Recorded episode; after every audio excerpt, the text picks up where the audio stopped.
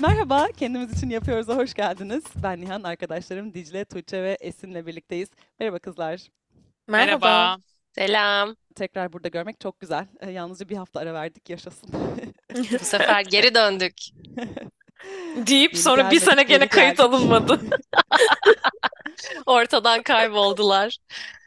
Neyse, umarım böyle bir şey olmaz. Hemen konuya giriyorum. Bugün beslenme alışkanlığı değiştirmek ve bunun zorluklarından bahsedeceğiz.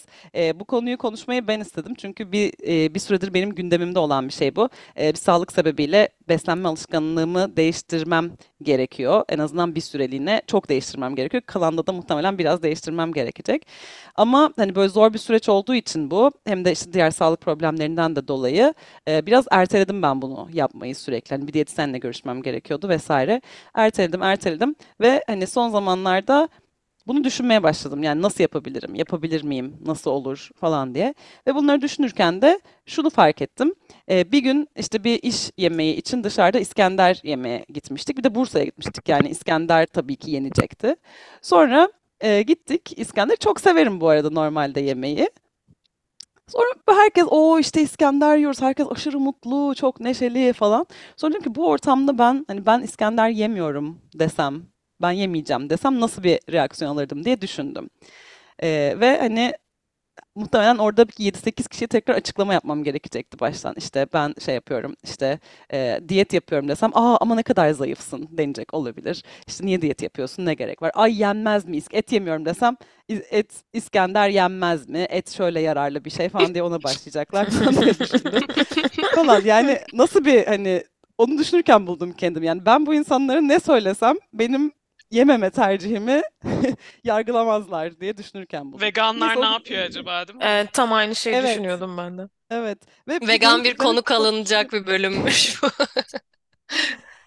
Ya bu benim çok üzerine düşündüğüm bir şey değildi önceden. O yüzden hani bunu düşününce böyle bambaşka bir dünyaya gözlerimi açmış gibi oldum yani. Yani bunun zor kısmı benim için de belli ki hani kendi alışkanlıklarım değil, insanlarla hani bunu sosyal ortamda nasıl yapacağım olacak diye düşünmüştüm. Neyse sonra bunları düşünüp düşünüp şimdi de başladım beslenme alışkanlığıma ve daha ilk günden çok benzer bir badire atlattım. Ama şu anda e, işte ikinci gündeyim yoluma devam ediyorum. Ve eminim ki ya bu konuda sizin de söyleyecekleriniz vardır. Gerçekten herkesin birbirinin yediğine karışması, bunu yargılaması, bu konuda bir fikri olması çok garip geliyor bana yani. Biraz beslenme programının ne kadar sıkı bir program olduğundan da bahsetmek ister misin? Yani bunun zorluklarını da insanların daha iyi anlaması açısından. Bahsedeyim. Bu eliminasyon diyeti diye bir şey. Yani bağırsaktaki bakterileri değiştirmek üzerine kurulu bir şey. Bu diyette süt ürünleri yok, gluten yok ve tahıl yok. Yani çok çok az bir küme kalıyor geriye yenebilecek. Ve yani bunun için ekstra efor sarf etmek gerekiyor gerçekten bunu hani hazırlayabilmek için ve hani bu şekilde karnını doyurabilmek için. Hani ya benim özelimde kırmızı et mesela az yiyebiliyorum veya tavuk veya işte e, kanatlı veya balık yiyebiliyorum aslında. Ama tabii yani her zaman e, yani sürekli çalıştığımız bir düzende de her zaman sürekli evde yemek yapmak da olmuyor. O yüzden hani belli bir şekilde adapte olacağım. Ama hani bunların olmadığı bir dünya gerçekten çok zor. Nihancığım sana çok destek olmak istiyoruz. Bu zorlu süreçte gerçekten ne kadar zor olduğunu anlayabiliyoruz yani. Zor bir süreç gerçekten. Hayatın pek çok alanını etkileyecek. Hemen sosyal, kültürel normlara hemen hızlı bir giriş yapayım ama ya yemek etrafında çok şekillendiği için sosyal buluşmalarımız. E, gerçekten Akdeniz kültüründe insanları bir araya getiren temel şeylerden biri yemek Evet. ve sofra Evet, kültürü olduğu için ondan ötürü bu problemleri çok fazlaca yaşadığını düşünüyorum. Gerçekten çok fazla dışarıda yemek yeniyor. Dışarıda yemek yen, yenince işte sosyalleştiğin kişilerin tercihleri de senin tercihlerini etkiliyor oluyor. Aslında sarmal orada başlıyor. Bir de herkes aynı anda aynı şeyi yemek ve bundan zevk almak zorundaymış gibi. Hani sanki masadaki bir insan mesela atıyorum İskender masadaki 7 kişi arasında masadaki bir kişi İskender yemeyince sanki diğer 6 kişinin de huzuru bozuluyormuş gibi bir şey de var. Yani hani öyle bir her şeyi aynı anda paylaşalım, hep beraber paylaşalım gibi bir düşünce de var bence insanlarda.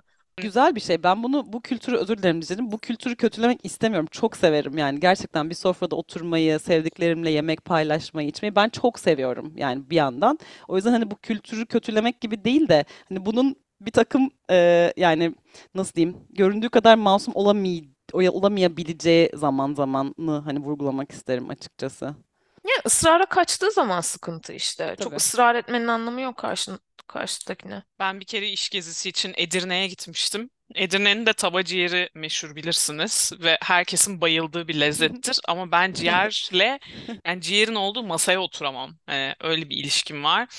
Ve sürekli hani orada bizi misafir eden iş kapsamında tanıştığımız insanlar sürekli bizi tava ciğer yemeye götürüyorlardı ve her seferinde reddetmek zorunda ve başka bir şey almak zorunda kalıyordum. O kadar utanıyordum ki size anlatamam çünkü yani çok büyük bir suç işlemişim gibi oluyordu. İnsanlar da utanıyorlardı beni ciğer yemeye getirdikleri için ama hani o kadar evrensel bir lezzet de değil. Hani hani bir yaprak sarması falan daha bir evrensel bir lezzettir ya. O kadar zorlamaz insanı. Öyle bir sıkıntı oluyordu. Bu arada bu dediğimiz şey aslında şimdi insanın biraz sosyalleşmesini de zorlaştırıyor. Çünkü bir noktadan sonra şey yapmaya başlayabilirsin mesela. İşte atıyorum rakı içilecek böyle, mezeler yenecek, öyle bir ortama gidilecek. Ya oradaki şeylerin %90'ını ben zaten yiyemem diye gitmiyor gitmeye başlayabilirsin. Ee, bana bir ara olmuştu mesela kendi beslenme düzenimi değiştirmeye çalıştığım dönemde. Yani mesela içki içmiyordum bir dönem. Ve yani içki içilen bir yere gitmek istemiyordum. Çünkü ne yapacağım ben orada diye düşünüyordum. İşte yemekte de aynı şey oluyor böyle hani bir böyle zorluyormuşsun insanları böyle bir zor durumda bırakıyormuşsun böyle sınırlarını zorluyormuşsun gibi bir his de geliyor bazen öyle bir suçluluk da geliyor. Yani aslında people pleasing giriyor ya. Başkalarını Doğru. memnun etmek için kendi önceliklerinden vazgeçiyorsun. Evet zaten bence burada onu da konuşalım. Hem Nihan'a destek olması olmak için hem belki biz dinleyenlere destek olur umuduyla. Bu kesinlikle böyle insanı zor durumda bırakabilecek bir durum. Eğer sınırlarını net çizemezsen ya da çizmekte zorlanıyorsan ki bununla ilgili zaten bölüm yapmıştık. Bununla ilgili Evet. zorlanan bir ekibiz. Canı da istiyor insanın bence Evet ya. Yani canın da istiyor o yani hani bugün de bu arada bir yemekteydim mesela arkadaşlarımla. Yani şarap içildi mesela içebilir miyim diye düşündüm. Yani bu arada o kadar böyle katı diyetisyenim kesinlikle ağzına sürmeyeceksin demiyor. Biraz adapte hani hayatına da adapte etmek e, yönünde bir e, yaklaşımı var. Hani içsem mi falan dedim. Sonra içmedim. Ama canım çok istedi yani. Gerçekten canım o bir bardak kadehi istedi yani. Ama içmedim. Sonra bir insan sürekli yanındakiler neyse ki yani çok anlayışlı insanlar ve kesinlikle hani böyle bir şey yapmadılar. Çok destekleyicilerdi ama yani eminim ki hani olabilirdi bu çok rahat bir şekilde. Ay niye içmiyorsun ya bir kadeh iç veya ne olacak canım falan yapılsa ben kanabilirdim ve bana kötülük yapmış olurdu bu insanlar yani. Evet, öz disiplin çok önemli bu Evet. konuda. Ama işte sonunda sağlığın için çok daha büyük bir geri dönüşü olacak bunun. O Evet yüzden evet. Evet çok bırakma, mutluyum. vazgeç Hülya.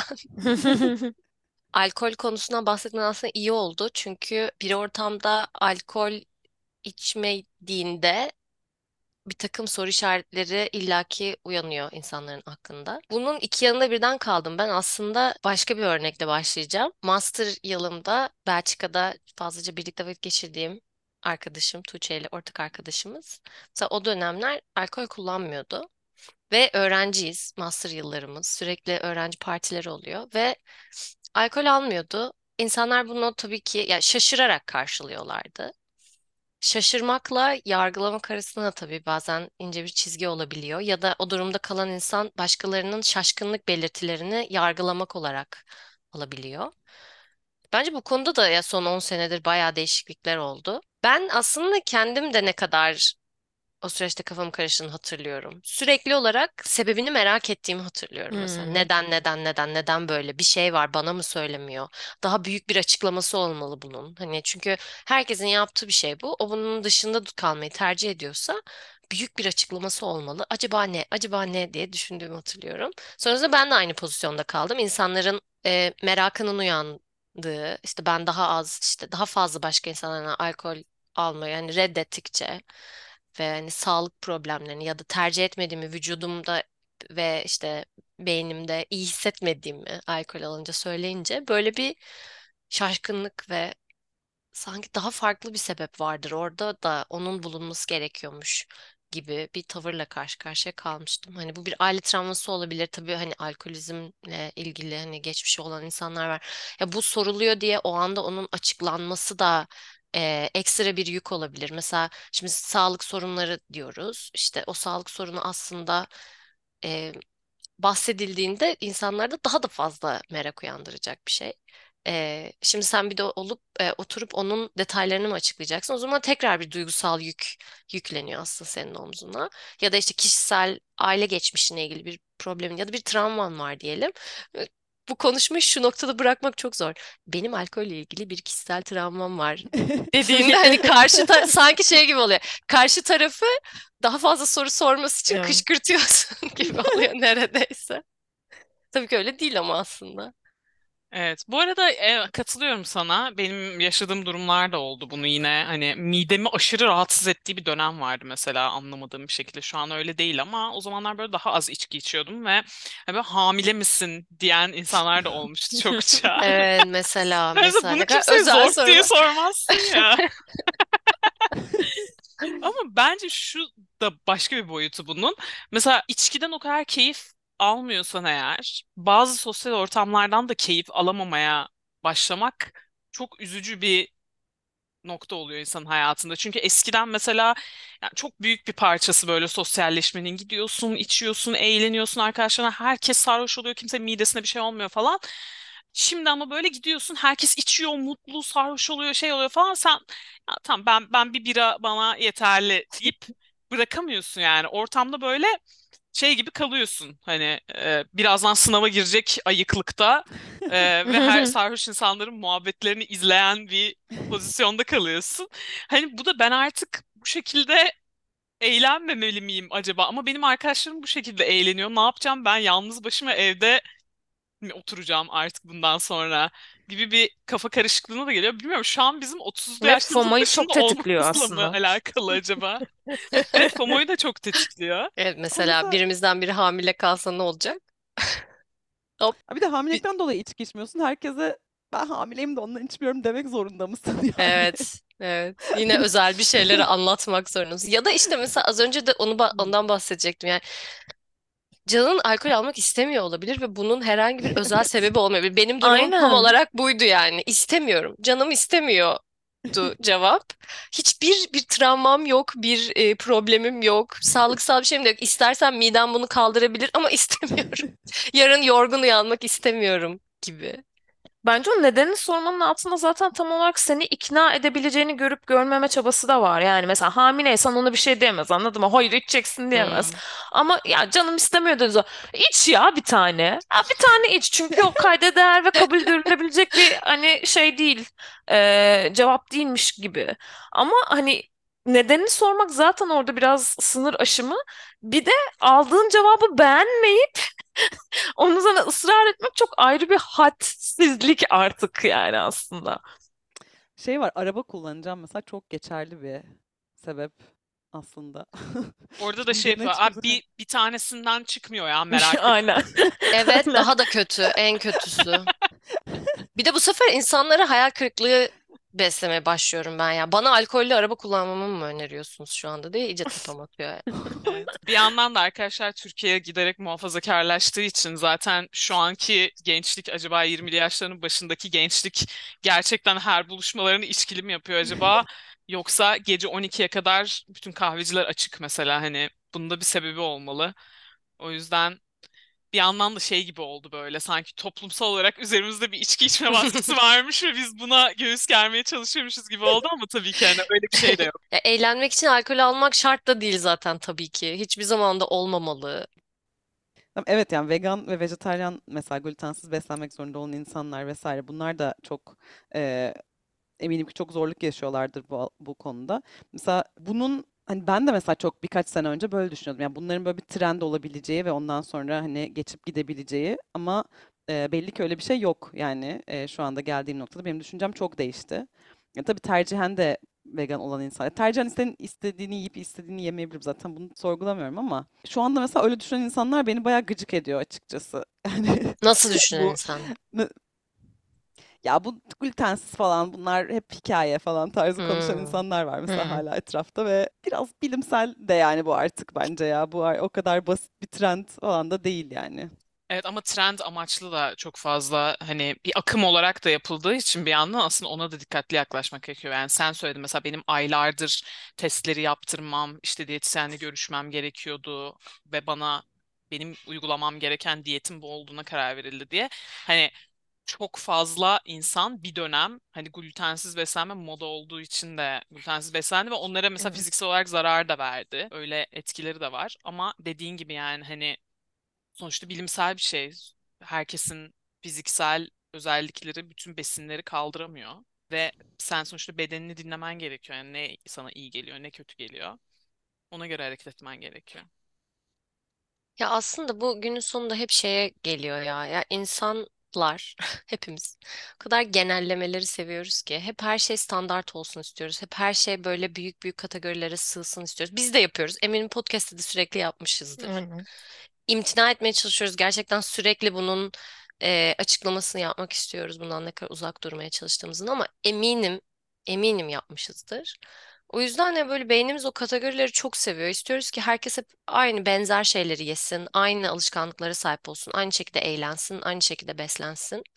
Ama işte her vücudun, her zihnin bambaşka olduğunu ve böyle bambaşka özel ihtiyaçları olduğunu aslında bir sindirmemiz lazım. Ben gerçekten kişisel olarak bununla zorlanıyorum ya. Her böyle şey çıktığında, her bunu biz kendi dördümüz kendi aramızda konuştuğumuzda ya da konuşup paylaştığımızda podcast alanında hep yeni baştan bunu bir yepyeni bir realiteymiş gibi görüyorum aslında. Belki büyümenin bir parçasıdır bu.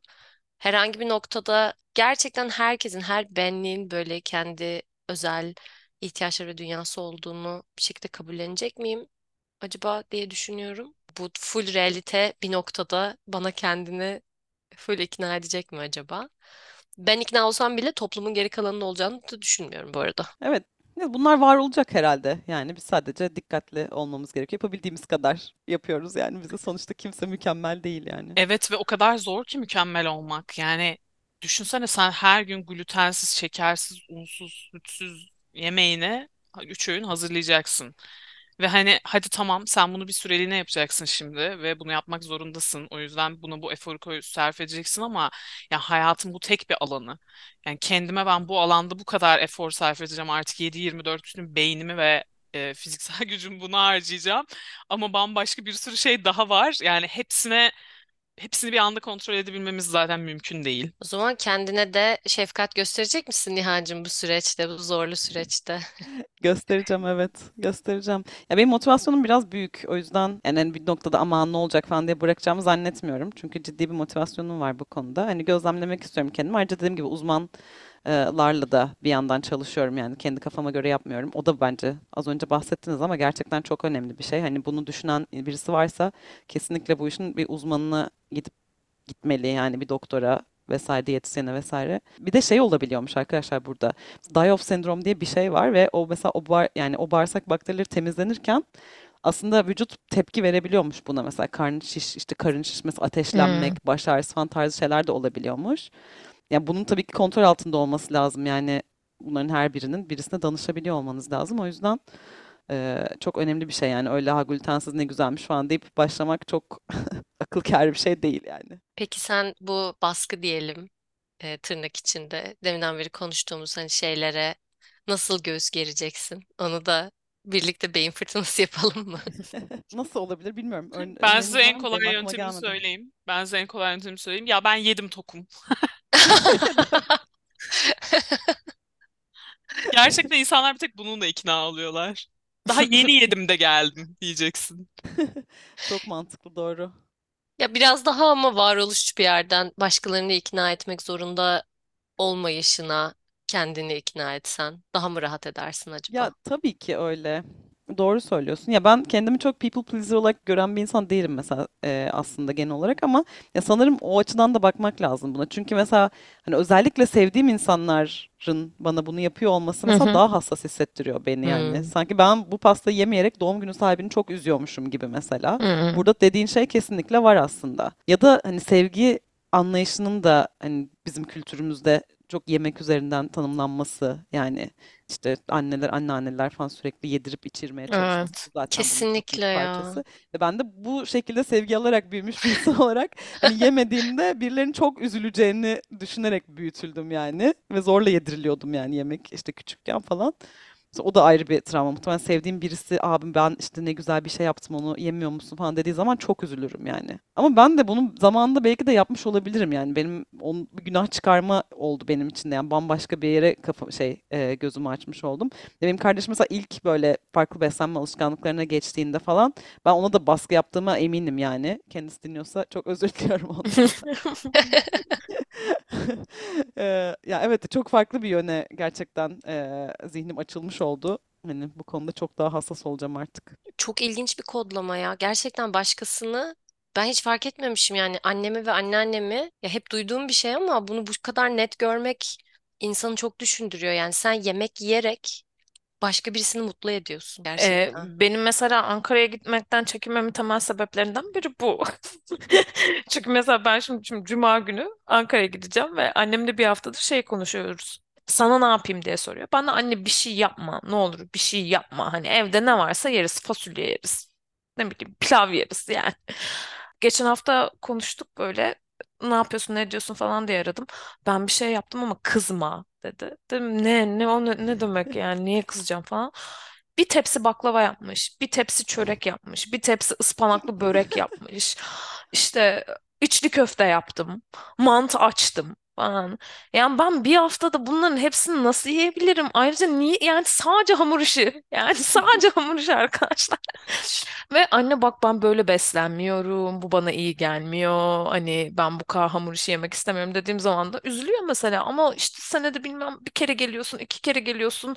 Ben bunları yediremeyeceksem sana işte olmaz ki. İşte sen orada bunları yiyemezsin, bulamazsın. En sonunda oturuyorum 3 kilo baklava yiyorum annemle. Ya bu arada şu da mesela şunu da düşünmek lazım. Yani bu kadar keskin bir şey çiz yani bu ka- senden bahsetmiyorum tabii ki. Mesela Hı hı hı. kesinlikle baklava yemeyeceğim mesela diye düşündüğün zaman da ve baklavayı çok seven birisiysen mesela o da sana zarar verici olabiliyor. Yani sadece Tabii ki. abartmamak lazım. Yani ben de şu anda mesela hani annem bana şu an ıspanaklı börek yapsa ben kesinlikle bir dilim yerim yani şu anda ve hani abartmam bir dilim yerim ondan sonra tekrar hani düzenime devam ederim diye düşünüyorum. Yani hani şey düşüncesi de çok kötü çünkü ya annemin ıspanaklı böreğini yiyemeyecek miyim falan. Evet tabii. Ya öyle düşündüğün zaman iyice farklı bir yere gidiyor mesele yani. Bir de bir noktada Hani şey gibi oluyor. Ben fiziksel e, sağlığımı her zaman mental sağlığımın önüne koyuyorum demek gibi de oluyor biraz. evet. Biraz sezgisel beslenme henüz konuşmadık aslında. Ben onu da konuşmak istiyorum sizle. Önceki diyet bölümlerimize de bir günah çıkarma olsun diye. Ama aslında hani sezgisel beslenmenin temel mantığı da o. Yani yasaklı gıda diye bir şey olmamalı zaten senin hayatında. Çünkü yasaklı gıda bir diyet kültürünün bir parçasıdır ve seni o gıdadan uzaklaştırmak dışında her şeyi yapar. Yani eğer senin amacın o gıdadan uzak durmaksa onu asla onu yasaklayarak yapamazsın. O yüzden gerçekten bazen insanı bir şeyleri yemek mutlu ediyor. Yani tabii ki üç tepsi baklava sen zorla yiyorsan yani onu da yeme de e, bizim ailelerimizle yaşadığımız şey biraz o sezgisel beslenmenin o kısmına da aslında çok uymuyor. Çünkü benim annem de mesela hani doydumdan anlamıyor ya da hani anne tokum tamam hadi yeter tamam şimdi hani tatlıyı da şimdi yemeyelim iki saat sonra yiyelim gibi şeylerden de anlamadığı için orada da çok sezgilerine göre davranamıyorsun maalesef. Benim anneannem bir kere sofrayı toplarken ay doyduklarından da emin değilim ama falan diye toplamıştı. Oraya 20 çeşit yemek yemişiz patlayacağız artık. Yani olsa yerim şu anda tabii ki anneannemin yemeklerinden. Sadece az yesem iyi olur yani.